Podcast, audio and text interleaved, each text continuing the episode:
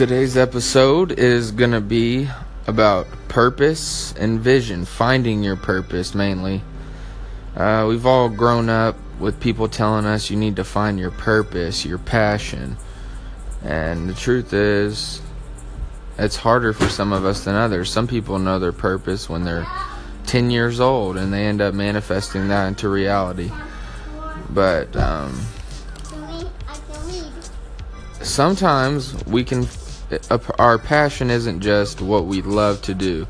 Sometimes it is, but sometimes it's not. Maybe your passion is like collecting baseball cards. That's not really, you know, that's not really a, a purpose for your life.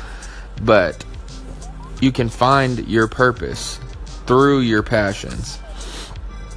Like anything you love to do, there's things connected to that that could make you money, or you could reach a higher platform.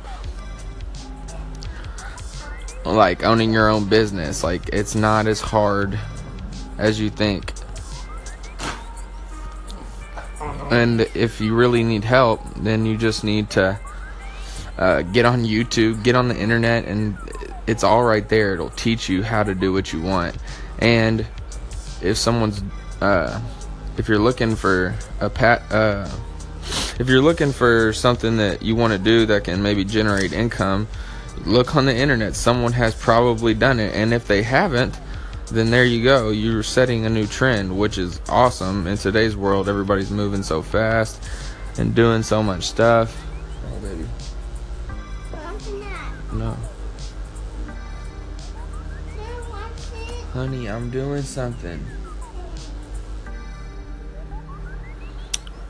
So, finding your purpose.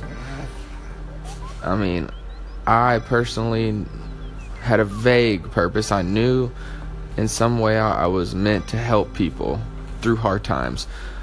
And that's usually, your purpose is usually something that has affected you um, in your own life. Like my sister-in-law, she's uh, works for CODA, and that's like a, uh, they, um, they donate uh, body parts and stuff, and And her son actually died about five, six years ago. He was waiting on a heart, so that hit home for her, and she got a job because of that, dealing with the same thing.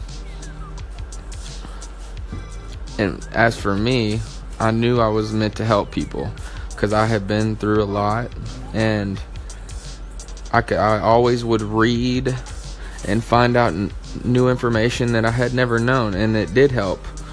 But even more than that, I was motivated by actual motiv- motivational speakers to get like get the most out of you. And I knew I, I wanted to do something like that. Maybe not a motivational speaker, but someone with a blog like or a podcast like I'm doing now, to reach out to people and talk about real life issues.